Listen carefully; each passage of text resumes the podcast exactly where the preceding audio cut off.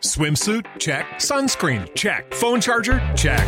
Don't forget to pack the 5 Hour Energy. It fits great in a pocket or carry on, and the alert feeling will help you arrive ready for anything. Now get 20% off when you use code 5HE Travel at 5hourenergy.com. Expires April 30th. One time use only, not valid with other discounts. Remember, visit 5hourenergy.com and use code 5HE Travel to save 20%. Everybody in your crew identifies as either Big Mac Burger, McNuggets, or McCrispy Sandwich. But you're the filet fish Sandwich all day. That crispy fish, that savory tartar sauce, that melty cheese, that pillowy bun. Yeah, you get it. Every time. And if you love the Filet-O-Fish, right now you can catch two of the classics you love for just $6. Limited time only. Price and participation may vary. Cannot be combined with any other offer. Single item at regular price. Ba da ba ba ba. Ladies and gentlemen, please take your seats. The show is about to begin.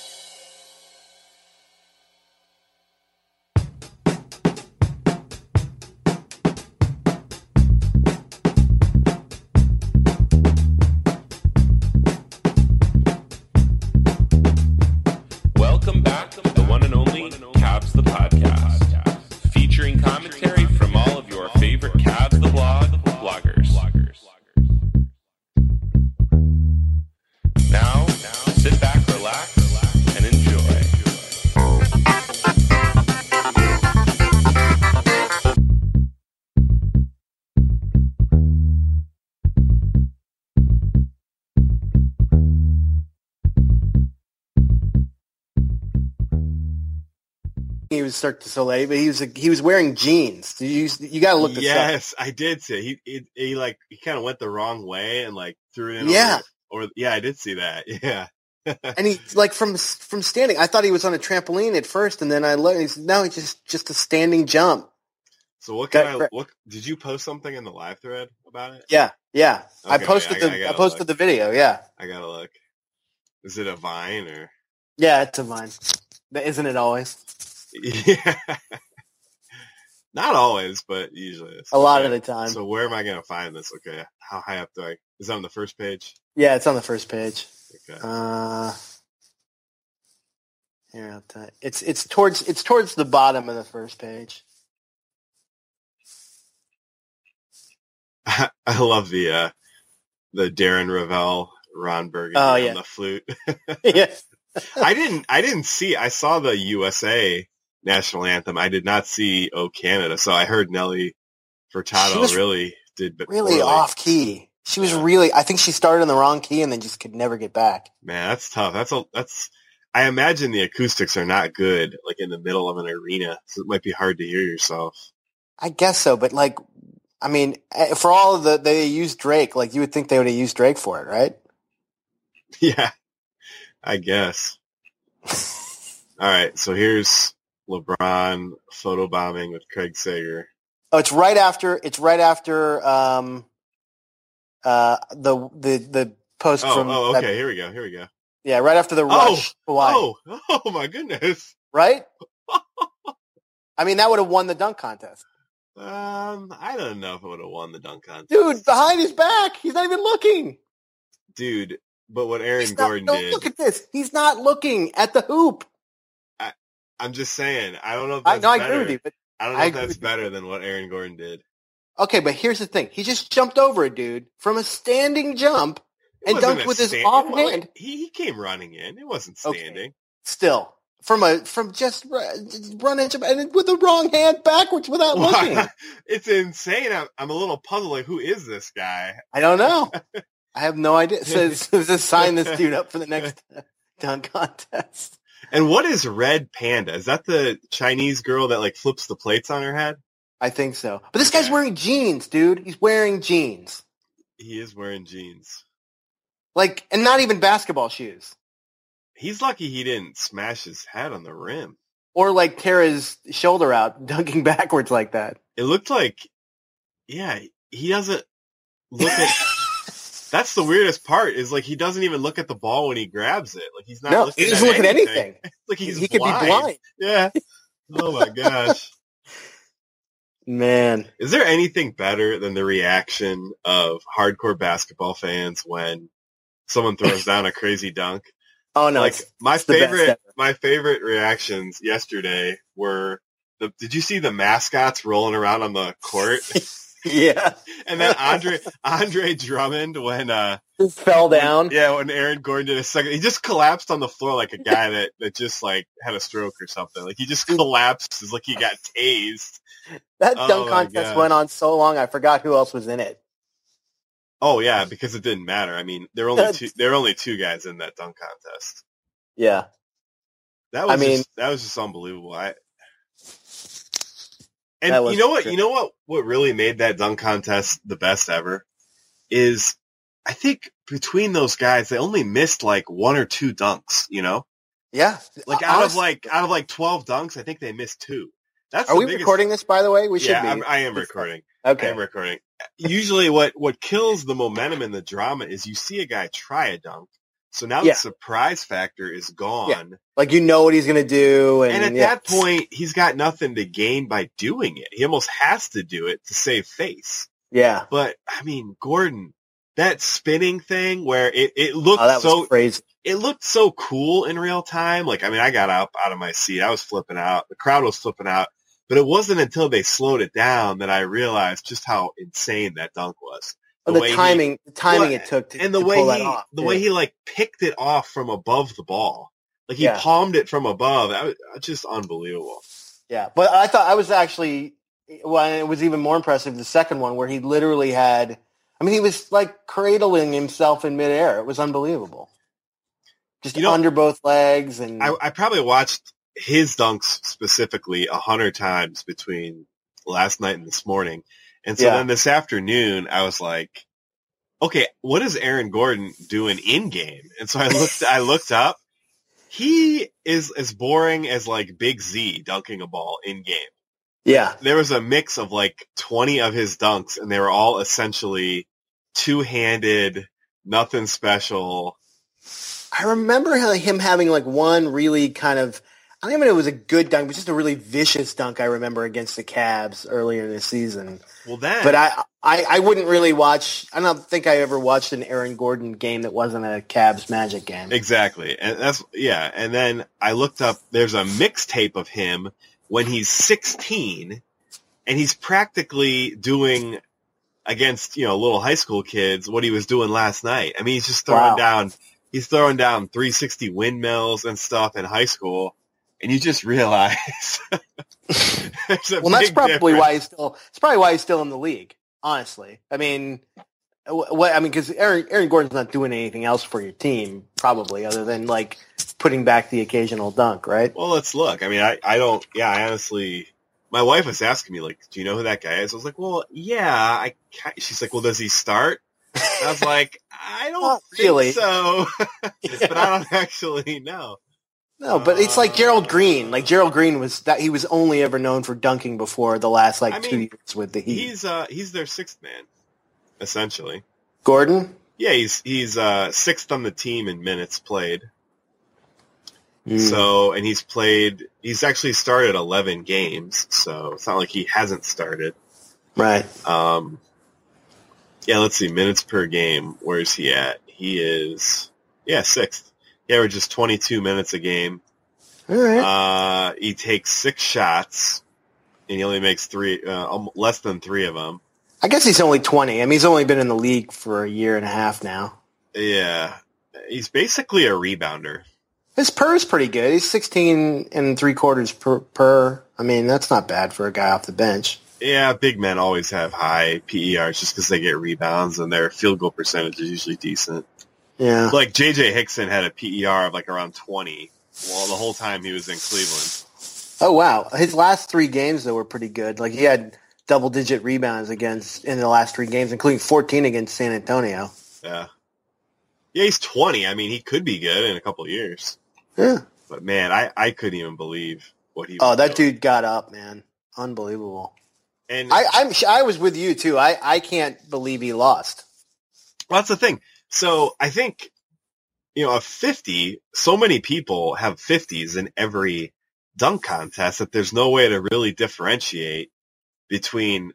I mean, how do you? So what? Six dunks last night got a fifty. Well, some of them were better than others, right? Yeah. I mean, I think everyone would agree the best dunk of the night, well, and maybe the best dunk of all time, in my opinion, was him. I don't even know what you would call it, like a under the legs jackknife. Bread basket, something or other. I don't know. Yeah, like like a yeah, it was like um, I've never seen anything like it. it was ever. like it was like Scrooge McDuck in Ducktales for NES, only he didn't bounce off of his cane. you yeah. know, but he was just just ridiculous. And I mean, that should be more. I don't know if it needs to be more than fifty points, or they need to be.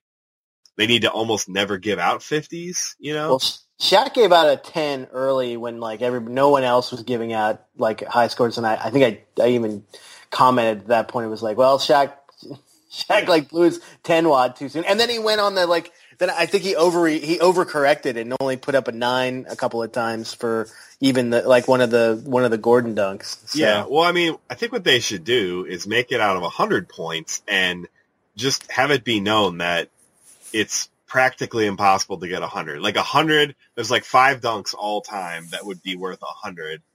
And Right. and then just uh and do it that way, spread it out a little bit because right now, you know, guys can only do 1 through 10 or 0 through 10. I mean, there was a there was a uh who was it? Was it Will Barton who I don't even know. He might have missed all his dunks. I'm not even sure. I think he still- made the first one, but yeah, most of the rest of them he missed. Yeah. But did somebody get like 36 points for not even making a dunk? Yeah, that was yeah. He did. Will Barton did. Yeah. So it he was like his second so- his second dunk. He got thirty six points. But for. he didn't even like he didn't even dunk it. Oh, no, thirty points because it was like everybody gave him a six, and there were five judges. So- Right. So he got better than a 5 out of 10 for a Yeah. for for not making a dunk. For Like good good effort. right. I mean, it's like you you jumped and you had a basketball in your hand and you were wearing a uniform. So you get better than 50%. I mean, it's like I mean, what is this? Is this like the education system run amok in America? Everyone's like a winner. I mean, seriously, what? I mean, I can I can run up there and not dunk. You know, I mean, do I Yeah. get do I get thirty points? So Well, it certainly it certainly wasn't wasn't uh, deserving of the like ten minute video introductions of all these guys. Like no, it should have yeah. just been a t- it's really just been a two man dunk Oh, off. I know. Like my wife was like after the Will Barton thing, she's like, "Is this guy really good?" And I was like, "No." it's like, well, he he sounds like he's really good. and I was like, "Yeah, he sounds very confident." And Yeah. uh, he did nothing special. No. So, but think about And- that. So you and- can you yeah. can mi- you can miss a dunk. You can, you can not make a dunk and you're going to get 30 and you know, all kinds of dunks are going to get 50. So you've only got like a 20 point spread to really differentiate. And what we saw last night, I mean, of those six dunks that got 50, I would say at least three, maybe four of those dunks are top 10 all time Yeah. dunks. Well, here's my what I think is that they and it's funny. It was Stephen A. Smith who said he was caught sleeping by this dunk contest. Like he didn't see it coming, and I don't think anybody did. And I think that was part of the part part of the problem with the you know with the rating system is the dunk contest hasn't been very good for the last few. Really, I mean, I guess Le, Le, LaVine or LaVine, I don't know how to say it, like was pretty good last year too, but I mean, this was just on a whole different level, and I think no one really saw it coming. And so, you know, maybe for next year there will be some sort of a an adjustment in the you know in the scoring. But you know, but then of, of course once they do that, then it'll go back to sucking again or or something. Although if these two guys agree to be in it, then it probably won't. Oh, I, yeah. If these two guys agree to be in it, it'll be huge for the next. Although I mean, they're so young; they could do it for another five years if they wanted. It's true. Although LaVine did kind of go back to the the free throw line stuff pretty often. I mean, he did three different variations on that theme. Granted, he probably was like out of idea. He said he was. He was out of ideas at a certain point. I think You know, it was. Uh, I think it was a Adonde that wrote a little piece about that, and and he claimed that uh, LaVine has never done a through the legs from the free throw line. Do you buy that? That he's never done it? Like I can't believe he hasn't at least done it in practice. Yeah, I mean, or yeah. Maybe never like tried it in competition, but like I, I'm, I'm sure he's. It's. It, it wouldn't be that he hasn't done it, but I mean, to be fair, that one was the closest in too. I think he was about five feet in from the from the foul foul line at that point. But no, that first one was legit. That first one was. It was wait five probably feet. It was it was to- maybe a foot and a half. It wasn't five feet. Okay, maybe not five, but I mean, it was- it was one First, okay, step. but the first one first one, that first one was as close to Yeah. Jordan's as anybody's come, I think, because even Jordan wasn't behind the line. His was like a half No, a foot Jordan wasn't behind. on the line There have been people that have done it from behind the line. in the contest, though. I'm not sure in the contest, but like I think Dr. J actually did it from behind the line, if I'm not mistaken. Yeah, you're right. I think Like you're right. in like like in an exhibition or something. Yeah, but I mean, in in the dunk contest, like Jordan's was the closest I I think I've ever seen in the in the dunk contest to behind the free throw line, and his he was a hat like like a one foot on the line, and then LaVine was LaVine was probably like I mean his foot was still touching the line, although it was it was definitely past the line, but still that was really impressive. I mean he he definitely got up there and floated like like MJ. Oh, he flew. He flew. Yeah. Yeah. And you know, he could have actually taken off from a little bit behind the line because he actually dunked it from the side of the rim. It wasn't Yeah. uh it wasn't like he came in from the top, from the front. That's true. That's true. Yeah, wow. I, I was just yeah, I just couldn't I couldn't believe that dunk con and, and just the way that they it was so fast. It was like one after the other and they were all incredible and we well, know, like you said, they none, nobody missed. Like that was the great part was that you didn't have to wait around for like, oh, well, he missed that one. Okay, give him another chance. Oh, he missed the. na- Okay, he's gonna get it this time. Like it wasn't any of that. It was just just straight guys making dunks. and Gordon is such a I mean, just the way the ball he I guess cuz he's taller, the ball comes through the hoop with a more up down trajectory. It's not kind of rattling around the net or rattling the rim. I mean, he throws it down. And that just to me that really improves the aesthetics of a dunk. Like that that one he did off the uh off the backboard where Elfrid Payton threw it. I mean, Yeah. that was just such a cool looking dunk. And you and you look at it and you're like, technically, that wasn't even close to the hardest dunk of the night. But if you if you were to score it the way they do figure skating, where there's like the technical component and then like the artistic component, just everything about the way he flew through the air, the way he tucked his legs, the way he put the ball actually through the hoop, like that's an underrated part of dunking. And one of the reasons I think some of LeBron's power dunks are so cool looking, even though they're not super creative. It's just because he actually like spikes it into the hardwood. He Yeah. doesn't like throw it through and it kind of like, you know, No, there's a it- velocity there's a- factor. but it's like straight down, you know? yeah. Like I Yeah. remember, a, I remember a dunk he threw down. I think it was against the Bulls, and he threw it down so hard it popped up and hit someone like in the face and went like shooting into the into the cameras. And it's just, oh man, that is so powerful.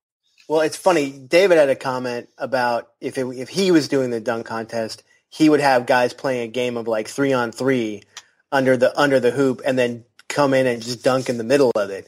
And I thought it was the the point I took away from it was most of the dunks that you see during the regular season in the NBA that make the highlight reels or you know or on top 10 sports center or whatever like a lot of them have somebody on the receiving end right Yeah. like Oh, somebody yeah. getting somebody getting mozgoved or somebody Yeah. getting absolutely posterized and I thought about that I'm like I'm shocked that no one's ever really kind of gone there where it's like okay I really want you to try to defend this Yeah. and I'm going to I'm to jump up and just Oh, jam yeah. it in your face Well, you know? imagine if it was just like Draymond Green out, out of bounds on the baseline and, you know, Russell Westbrook at three quarters court and the, and they, uh, you know, a gunshot goes off and Westbrook just starts running and Green starts running from the baseline. And they, I mean, that would be the coolest thing. They would never do that. One, because No. guys could get hurt. Two, because NBA players don't like to get embarrassed. But right yeah, having like a, a poster contest would be, that would be awesome. Yeah. Or or have somebody go out with with a fathead with like a life size like poster of a guy, like literally do a posterization. Oh, uh, yeah, that might work. I don't know. That might get kind of weird. Maybe. But- yeah, maybe. But you know what? Everyone was thinking of a million ideas to spice up the dunk contest, but it was Which so, is it, which it is was, great. It was so good last night that just more of that, more more of Gordon and LaVine and Well, I think it, it, hopefully it inspires like a whole new like generation of of kids that watching at home are like, oh man, I got to try this dunk or that dunk. I mean, that's the way it used to be back when, you know, when it was MJ versus Dominique and you know and and Spud Webb against you know against uh I guess what did he do? It Who did Spud? Was it was it against? No, it wasn't against Dominique. But I remember like remember when Spud Webb won it like three years in a row just because he looked so cool for a, a little guy like that Yeah. to get up Yeah. and throw it down. So well, same with same with Nate Robinson. yeah, that's right. Nate and uh, and uh, Howard that one year. Yeah, I mean, you see a lot of these guys that get invited to the dunk contest because they're good dunkers in game, but I don't think that necessarily translates. The dunk contest, you want people that can leap ridiculously high Yep. and then really tiny guys. Like that's Yeah. the two. That's like you want like the Nate Robinsons of the world, where it's like a circus act that the guy can jump that high, and then you want like the Dwight Howards, the Aaron Gordons, the Zach LaVines, the Vince Carters, the people that just, I mean, fly. Like not not the people that you know they dunk well in game. Like almost all, I mean, almost every NBA player can dunk, right? I mean, Yeah. it's not.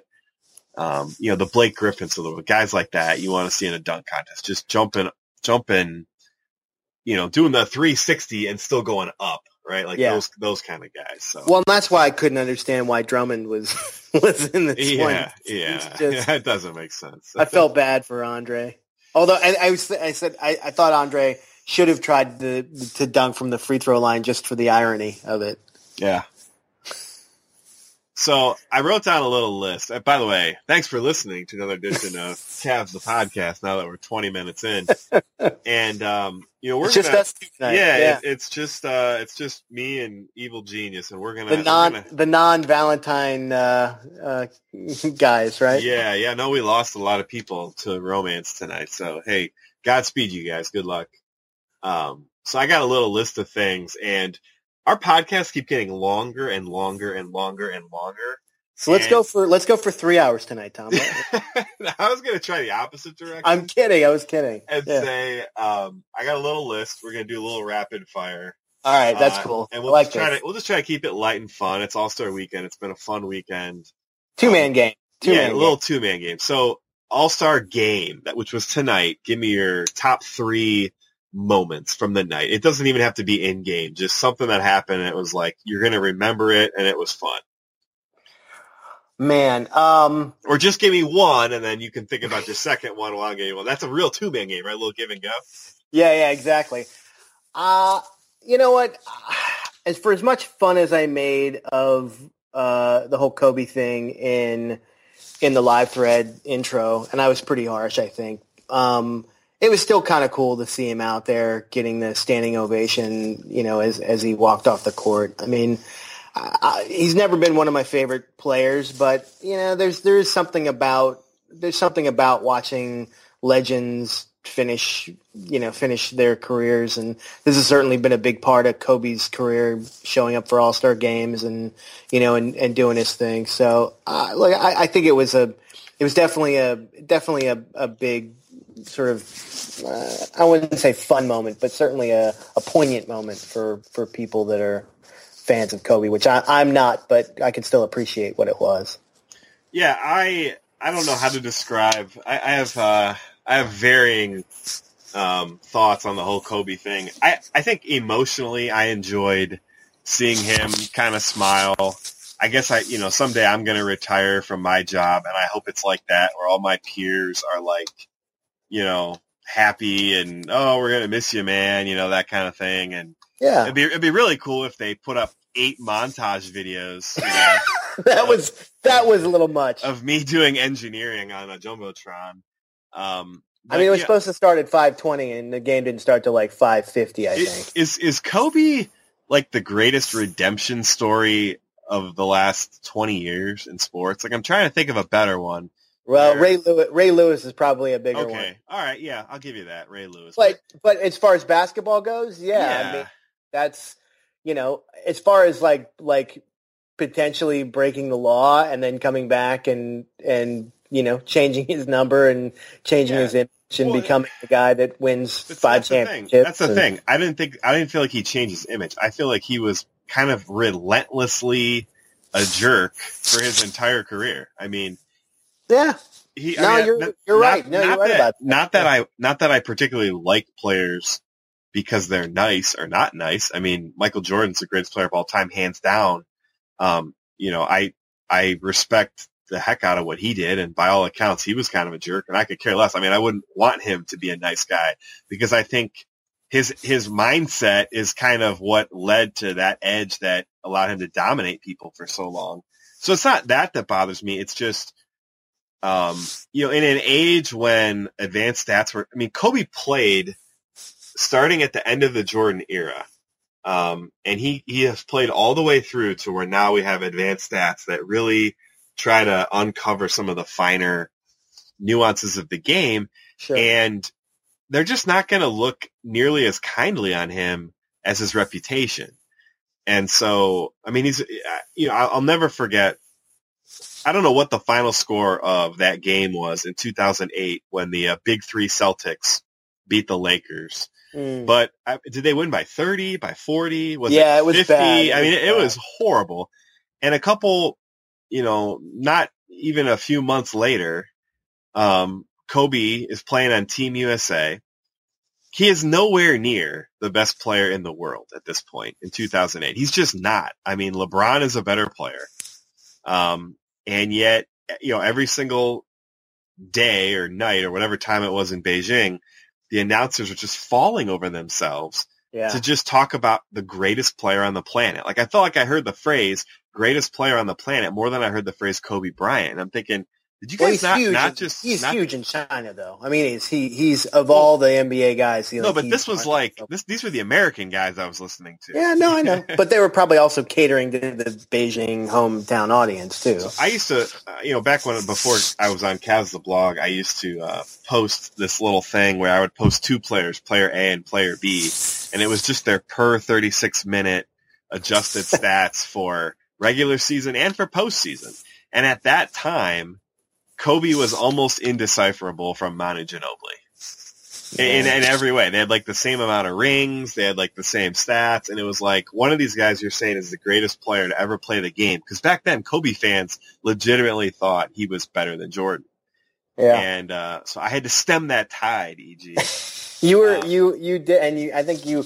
I think you did for everybody outside of Los Angeles. I, I hope I hope so. But you know, it's like know, I, even in Los Angeles, like he kind of ran Shaq out of town and, and sabotaged the team, and then he demanded a trade. Pau Gasol falls in their lap. Yeah, You know, it's just like a lot of things really went. I'm not saying Kobe is not one of the greatest players of all time. He is. I would not say he's top five. I'm not even sure he's top ten, to be honest. Well, look, he's probably top ten, but you're, I think you're right. He's not. He's not top five. But I mean, the other thing is too, like for the, for all of those, for everyone who is not a fan of Kobe, you have to really kind of, you know, uh, have relished the last couple of years of you know I have. ignominy he's had in in L.A. and the struggles they've gone through, and you know, I mean, it, it, look, this is a, and I think that's part of the that's part of the backlash against the farewell tour too, which is you know everybody that that's wanted to see him be like, ah, see, that's what you get for just taking the money and being a jerk all these years. Now it's a sort of like you're right. It's a sort of apology tour, as everybody, conveniently forgets about how much of a jerk he's been, and just say, "Wow, yeah, it's great."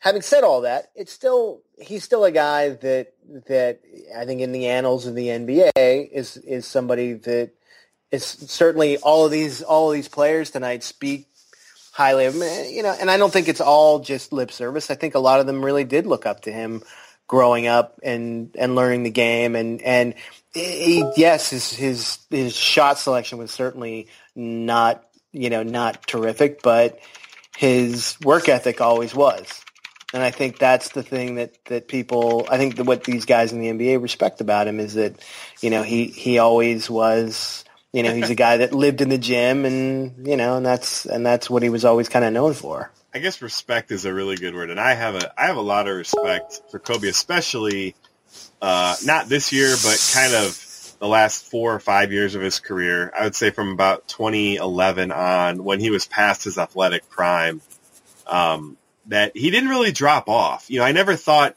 his prime was nearly as good as people claim it was. And Yeah. I, I also feel like, much like Vince Carter, he's he aged very gracefully before this year.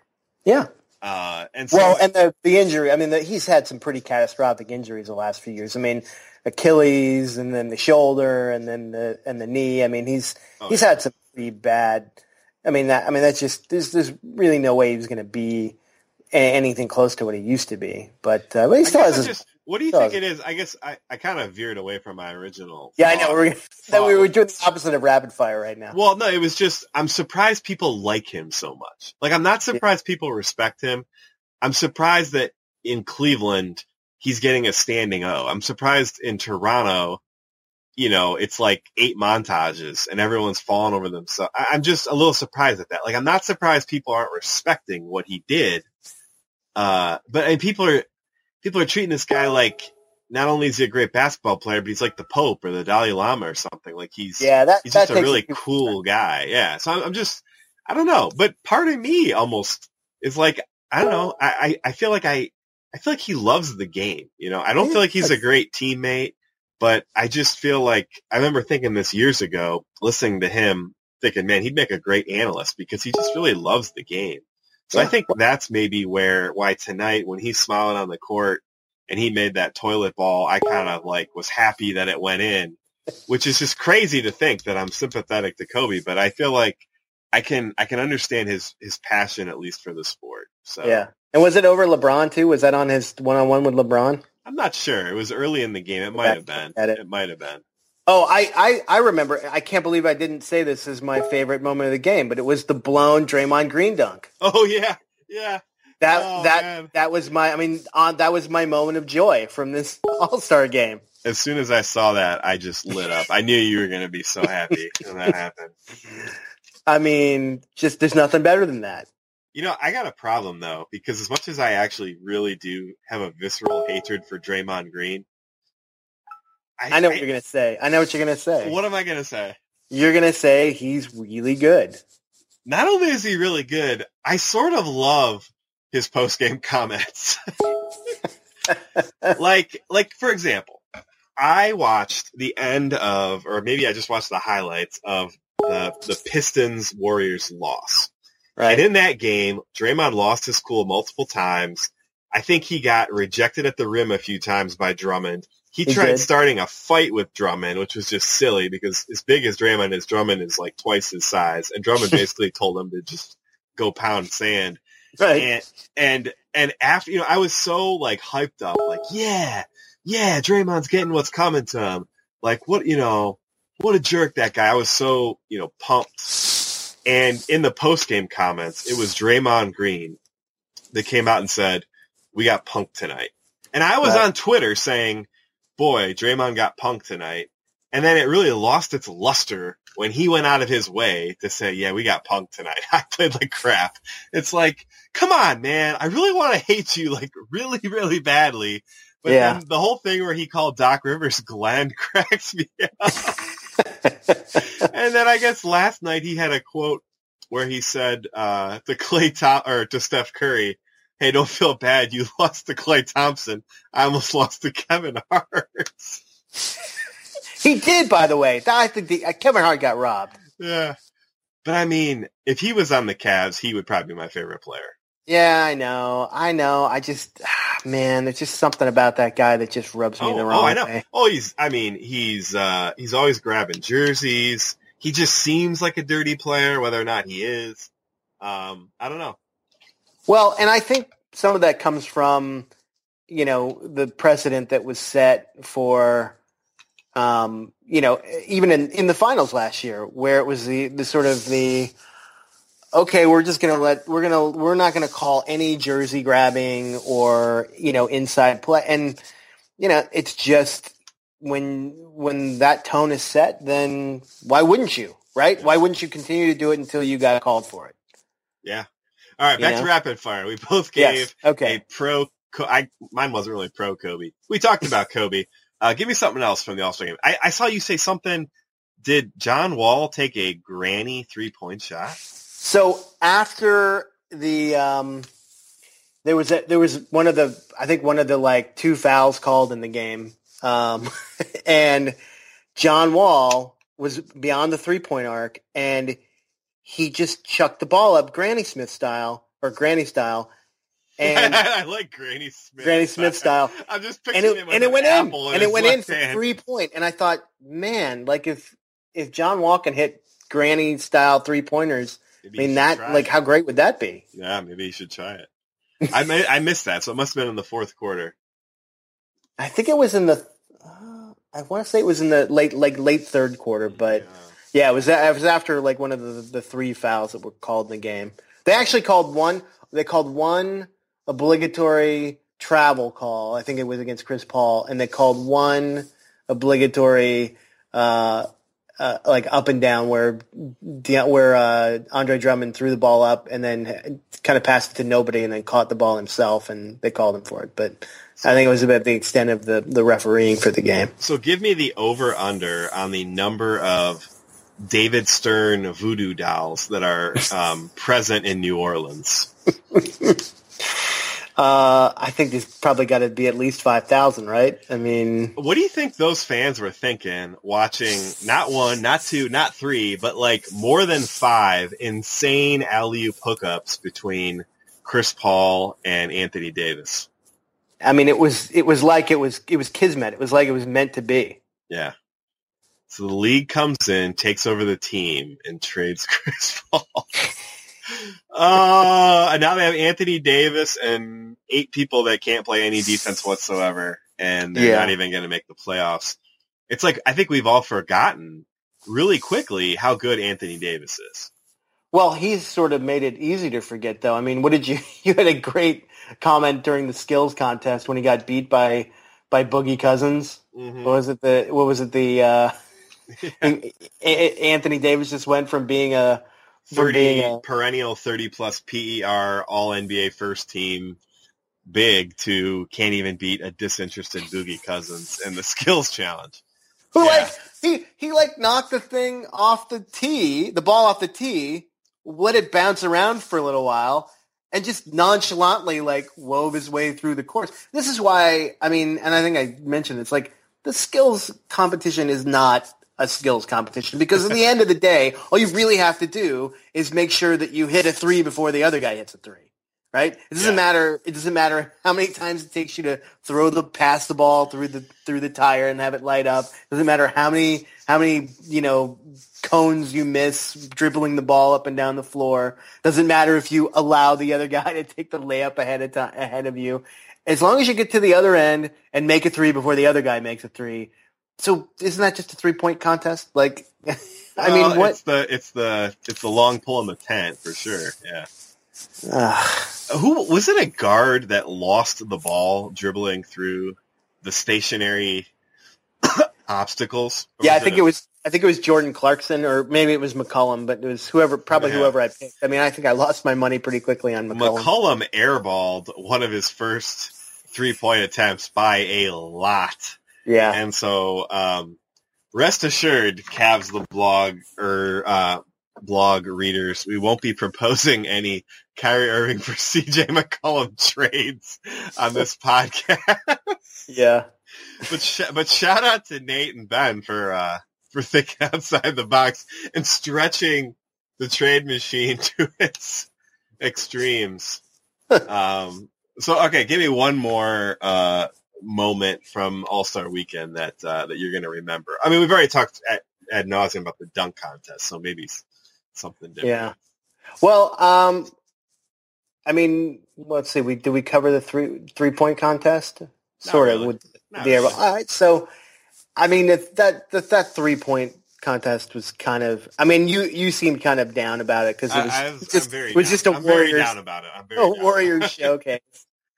But uh, I'm very down about it because Klay Thompson can can literally disappear. He he can disappear for 48 minutes, and the Warriors can win by 30. Yeah. Or or Steph Curry can shoot six of 20 or six of 18, and and uh, Klay will drop 50 points. Like it, it just seems almost unfair. Like it feels like the Warriors are a 72 win team without Klay Thompson. I mean, it honestly feels like that to me. I'm not, that's obviously not real, but it feels No. like that. He just feels like the ultimate gravy player. Like you totally forget how good he is and how hot he can get.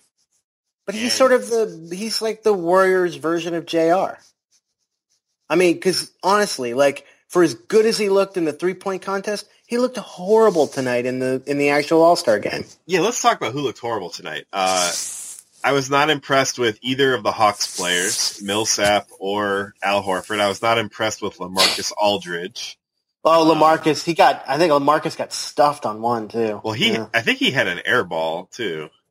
yeah. Um, yeah, I was not impressed with Isaiah Thomas. Uh, no. Look, Klay, Klay Thompson was three of 11, three of ten from three, and he Oh, had. oh, I Melo. mean, he has wide open shots. Melo looked horrible. He looked like he was injured or something.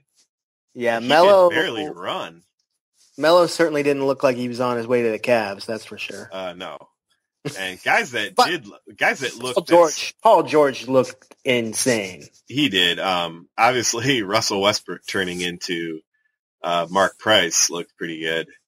Although I Uh, have to say, like Westbrook only hit seven to 17 three pointers. So He took 17 three pointers. he took 17 three pointers and made seven. Now, by the way, Paul George took 19 three pointers and made nine of them. So I mean, look, he was at least almost 50%, but you know, but Russ was a little worse than that. So I thought, um, I thought Chris Kyle- Paul, Chris Paul had 16 assists, yeah, by the way. Chris Paul looked great. I thought Kyle Lowry was pretty good.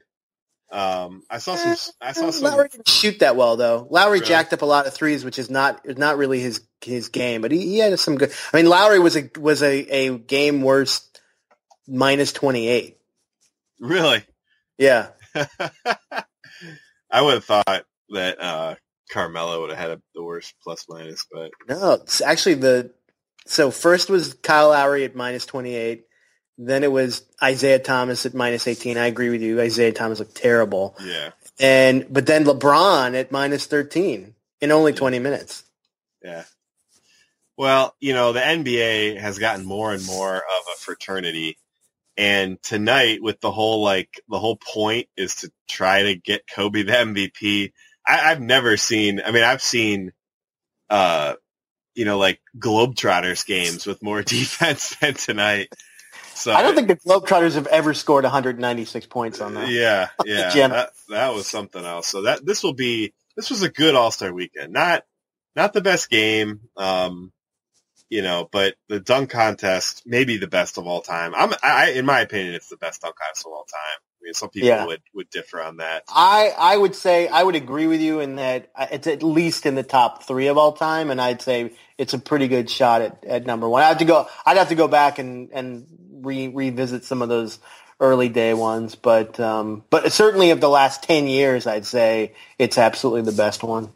So, what do you think Gregg Popovich thinks of like All Star Weekend? You think he enjoys it? Do you think he sort of deals with it? Do you think he kind of? I mean, they showed him having fun. Uh, I don't know who who was he guarding? Was he guarding? Kobe? He was guarding Kobe, yeah. Yeah, I he think like he was having a good time. I think Pop was having a good time. I think Pop's at a place probably in his career where uh, somebody was saying that uh, they were they were musing on the the pregame show about how who'd have ever thought that Popovich would be here coaching this All Star team with a whole new group of All Stars. Like he's with Kawhi and LaMarcus, Yeah, and none of them are Tim Duncan or Ginobili, Ginobili or, or Tony, Tony Parker. Parker. Yeah, I mean, it's kind of like a, you know, I mean, some guys, they talk about guys in business that have like, you know, second and third careers. It feels like Pop's on his second or third career, even though he's still doing the same job. He, he definitely seemed like he was enjoying himself. He was out there clapping and whooping it up. I think it was probably his directive to put, uh, Draymond and, um, and, uh, uh, Kevin, Kevin Durant on Paul George to face guard him and prevent him from getting Wilt Chamberlain's all-time record of, or, of 42 points in a, in a game in an All-Star game. Um, and probably because that was fun for him. Like, oh, there's one moment, like shining moment of defense he can kind of put on as a grace note, you know, in, in this ridiculous game of scoring. But uh, I don't know. I think he's having a good time out there. It certainly seems like it. He seems like he's a lot less, you know, even even. I mean, as first curmudgeonly as he can be with the media, he even seems to be having fun with that this year. I agree. I agree. Yeah, maybe. uh, Maybe he's going to retire. Who knows? Who knows? But is it too late for him to to join the presidential? Uh, the election year. I mean, I don't care if he joins Republicans or Democrats. Oh, I thought I thought you were going to have you were to suggest it should have been LeBron's jumper that that Oh, joined. yeah, yeah. LeBron's jumper is leaning. That was a so- great. Was that your was that your comment? Because that was great. Yeah, I mean that it didn't take a lot of creativity. I just I was watching it thinking, could he possibly be leaning farther to the left? And then I just for some reason Bernie Sanders popped in my head, so I sent you guys that email that if LeBron leads any farther to the left, I mean one of two things is going to happen. He's going to enter the race or he's going to fall over. I mean those are the only two things that can happen here. Uh, it, I mean, let's just talk about this for about 30 seconds. LeBron's jumper. So Yeah. just, it, you know, if you understand physics, right, if you jump up and then you release the ball kind of in an upward trajectory, that the force of all your muscles and tension and all the, you know, torque that you release to do that, you, you transfer that to the ball and you get that nice arc.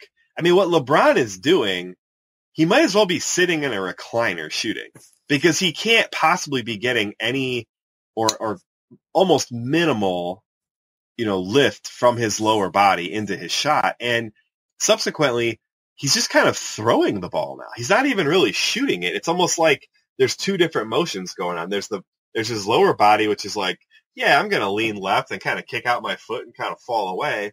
And then after he's done doing that, his upper body's like, yeah, I'm going to kind of like pull this back over my, you know, over my nose, the bridge of my nose. I'm just going to kind of throw it. Like they're, they're decoupled and they, they really couldn't possibly be working together.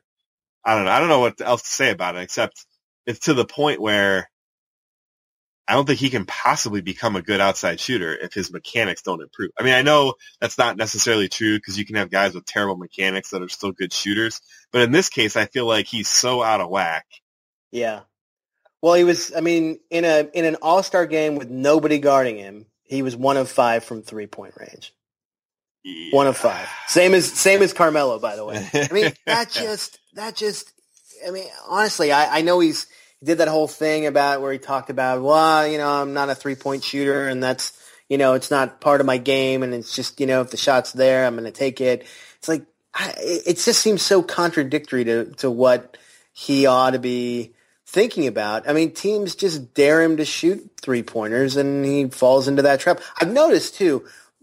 I went back and looked at their at their third quarter issues when they were when they went through that stretch where they were having the Cavs. I'm talking about, and invariably LeBron would take two and sometimes three of his like four or five average uh, three pointers a game right at the beginning of the quarter. of the of the second half. yeah. Yeah. and it's- and, it's- and, it's and it would like- always and it would and it would it would miss most of them. And the, with the long rebound, it would lead to easy transition points for the other team. And like that seemed to be exactly what was fueling these teams getting right back into into games in the se- in third quarters of games. Yeah, I've noticed that. I think what he's doing there is he's hoping his jumper is on and he could get some baskets that don't require a ton of energy. And yeah, I think it takes the Cavs out of the flow. But I noticed that he, he settles for that early. He doesn't do it in the first quarter. The Cavs always seem to come out so focused Yep. and, and dominant offensively. And in the third quarter, it's almost like he's dipping his toe to t- test the temperature of the water. Like, okay, let's just Well, I almost feel at. like I almost feel like what they should do is just not a, not let him take three pointers in practice. You know, in it like towards the towards the end, you know, when they come back on the floor and they're like warming up again, like before the start of the second half. Like, Yeah. just don't let him take any threes because then I think he probably hits a couple, Yeah. and then he's like, "All right, I'm gonna hit, I'm gonna hit a few more in the game," and then they don't go in. So Evil Eh. Genius is suggesting that the Cavs forcibly tell LeBron what to do in warm-ups. Yes, Good luck with that one. That's that account accountability that David That's my Griffin yeah. That's my Ty about. my my Ty Lue whiteboard accountability moment of the day. Yeah, LeBron's goofing around, uh, takes a selfie of himself, throws the ball off the backboard, and throws down a dunk in warm-ups. Ty Lue comes out, bear hugs LeBron, throws his ass on the bench, and tells him he's not going in the rest of the half because he did because he didn't follow through. It's like the uh, it's like the Norman Dale. I, I got my my team's on the floor. My team's Right. on the floor. Right? Oh man, Yeah. yeah. LeBron, I thought um, did some fun stuff tonight. At least I. Oh you know, yeah. Oh no, he he creative was, creative funny. dunks, and he had some nice passes to people. Yeah, he still wound up with seven assists. I mean, he only played twenty minutes, which I I mean, it's Yeah, funny. Thank you, like, thank you, Ty Lue. yeah, Ty Lue really wanted to wanted to keep him safe. I mean, I thought for sure he was going to be put back out there in the fourth quarter to go up against Kobe for you know the obligatory one-on-one mano a mano. fest. Yeah, But he kind of had that at the at the end of the first half, and then he kind of had his moment with Kobe during the Craig Sager interview at halftime when he kind of photobombed that with, or you know, interview bombed Kobe and yeah. and uh, you know, and said he tried to dunk on me, and you know, they had a good laugh about it. So that was probably a, about as much LeBron as you needed in a game like this. Yeah. All right, EG, we're at 51 minutes. I will right. not. I will Let's not. keep it under. We'll keep it under a, under a hundred, a hundred or uh, uh, sixty minutes. Yeah, I'm going to ask you for basically like one word answers. Okay. Um, we'll start with a yes or no. Will Kevin Love be on the Cavs at this time next year? Yes. Okay. Uh, what? Wait, now should I ask you the same question or? No, no. Um, so you- okay, let me ask you another question. What? Uh, what's the over under on the probability that the Cavs will make a trade before the trade deadline this year? Um, ten percent. Oh wow. Okay, I would put it much higher than that. I would say like 45 maybe even. You really What- don't think you don't think the Cavs are going to make a trade at all? No, I think I think here. And I, it's funny. I put this on because Nomad always likes to talk about trades like the Markieff Morris potential or the the the Ben McLemore trade potential. And Right. and here's my my point is. There's two things wrong with the Cavs making the, the logic of the Cavs making making a move. The first is they don't have anything that anybody wants right now. Agreed, except for Kevin Love and maybe Delly. Agreed. Okay. Yeah, but they're not. I don't think they're ready to trade Kevin. I don't think they're ready to, to trade Del. eh, I'll put it this way: whatever they, whatever a team would have to offer for Kevin Love, I don't think is going to get offered.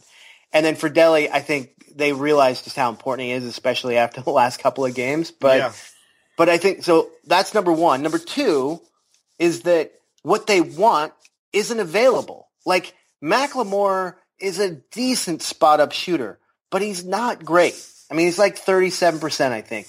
And he's not a guy that can do much else with, and he's not really a defensive player. There, there's no, there, there's no Ariza available to them right now. There's no, I mean, even Jared Dudley, the the guy they want, like he's not, Washington's not giving him up. Like they, they, like he's not being made available for what the Cavs have. So those two things for me kind of lead up to I don't think there'll be a move made. Maybe a minor move again to get like McLemore for you know for nothing or you know or the trade exception or something like that. But that doesn't even feel like the move that you make with something like that. I feel like the more the more likely thing is that they'll wind up signing a, a an interesting vet. You know, once once um, contracts start getting bought out, like maybe a Joe Johnson or something like that. Well, yeah, I, I agree with you. I feel like there's only three players that the Cavs could take on that might be a minor improvement, and it's Joe Johnson, Omer Asik, and Tyson Chandler.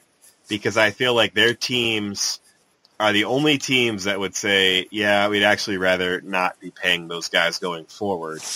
Um, and every But how other, could the? I mean, wouldn't wouldn't Asik's contract really, really lock up the cat? I mean, not that Well, the not Cavs are- yeah, that's what I'm saying. Up, but That's what I'm like, saying, wouldn't that that just be? the normal rules don't apply. So most teams aren't that aren't competitive aren't looking to clear up salary cap space. So it has to be a team that really is doing poorly and has a, a over the hill kind of player Um, I mean, Tyson Chandler might be 32. Joe Johnson's probably 30-ish.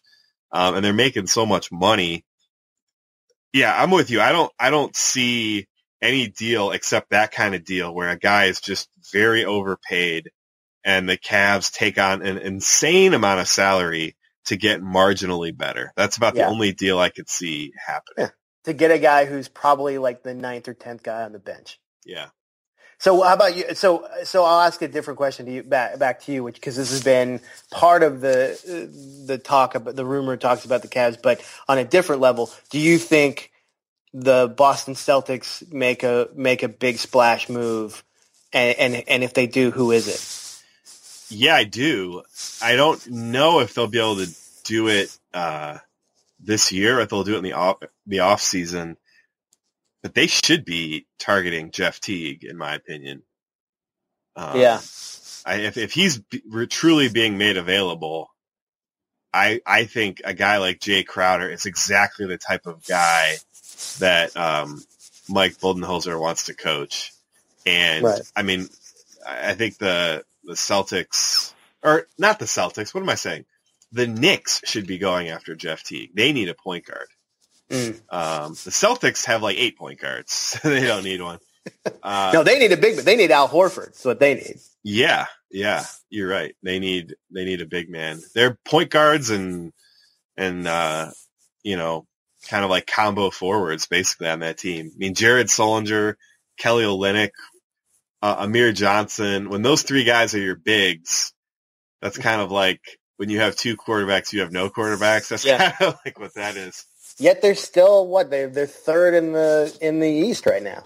They're a scrappy team. I just I don't feel like their ceiling is is that of the Raptors or the Cavs. You know. No, I'm with you, and I don't even think the Raptors' ceiling is that high. I think they're they're the to me the Raptors are the are the Hawks of last year to some degree. I think they're a lot of their a lot of their their ability is inflated. I do think the the Raptors are probably the, the most likely team to make a make a move because I think they've got a, a lot of nice a lot of interesting pieces that they Yeah. might be able to to move around and they could bring in a you know a, one more guy that could shoot like a you know like a, a Ryan Anderson or Yeah. something like that would Yeah. be a really kind of make them a more of a dangerous team. Not I don't think dangerous enough to to take the Cavs out, but but certainly a team that could give the Cavs some issues in a in an Eastern Conference final.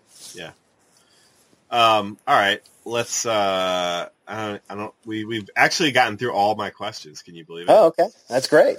So, and we're still under 60 minutes. We've yeah, we're under we're under an hour. So, Yeah. um, what are you looking forward to about the second half ish of the season?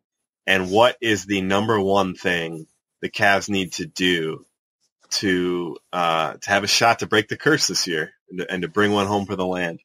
I think um, the thing I'm most looking forward to is getting getting seeing the return of of fully engaged Kyrie. I think uh, he's he's definitely been getting better on the offensive end, and oh, I think big time. Yeah. and I think the defense will come around. I'm not I'm not I'm by no means an advocate at all of the whole trade Kyrie talk that was going around. Like I, I'm on the opposite end. I think I I would I would get rid of LeBron before I get rid of Kyrie. I think the kid's Oh, super wow. talented, and I think I think he's 23, and I think I, I think he showed he's shown flashes that he can play defense, and I think it's just a question of of really working with him and, and getting him into the flow of of uh, you know of what, of what needs to happen. And I think look, it's it's we've all talked about it. I think they need to the it's very very simple. I think they have all the pieces they need, all the relevant pieces right now that they need to win a championship. They just need to figure out how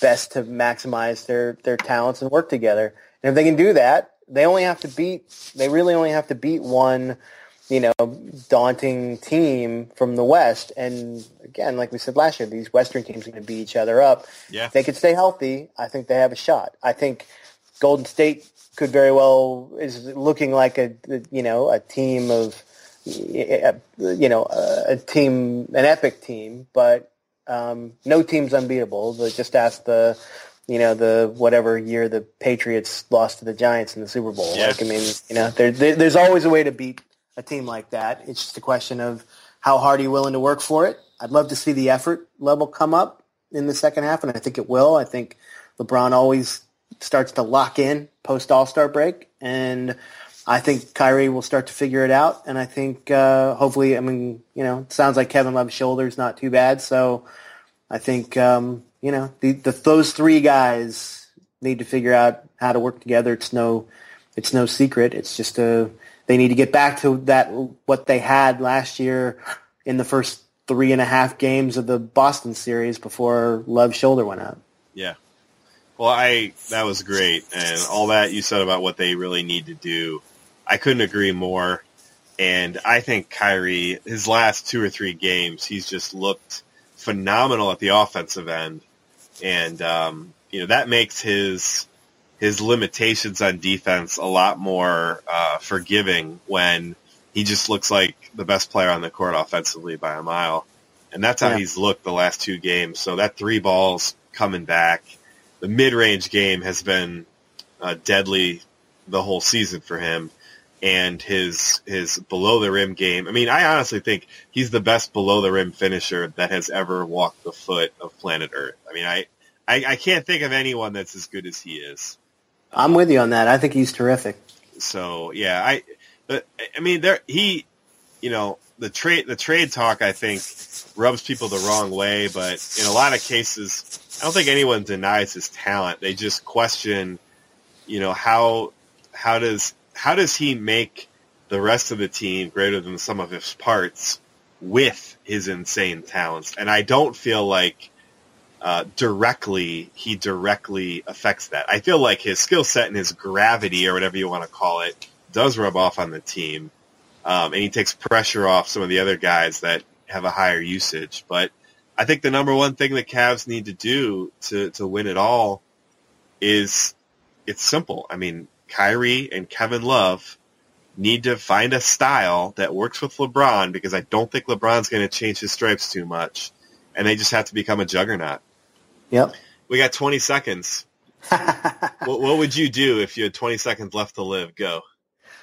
Um, probably spend it with my family. Oh, that was really good. Yeah, I would too. I How about my, you? I, yeah. I, love I love my family. And five. And four. and hopefully and hopefully there'd be a there'd be and go Cavs. The... Thank you for listening to Cavs the Blogs podcast. Check back soon for some more fun with your favorite bloggers.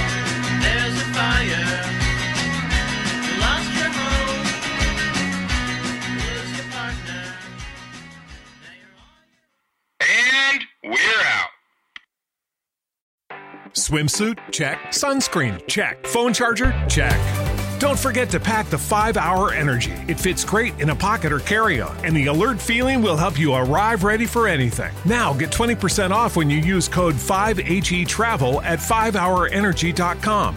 Expires April 30th. One time use only, not valid with other discounts. Remember, visit 5hourenergy.com and use code 5HE Travel to save 20%. Everybody in your crew identifies as either Big Mac Burger, McNuggets, or McCrispy Sandwich, but you're the filet fish Sandwich all day. That crispy fish, that savory tartar sauce, that melty cheese, that pillowy bun. Yeah, you get it. Every time. And if you love the Filet-O-Fish, right now you can catch two of the classics you love for just $6. Limited time only. Price and participation may vary. Cannot be combined with any other offer. Single item at regular price. Ba da ba ba ba.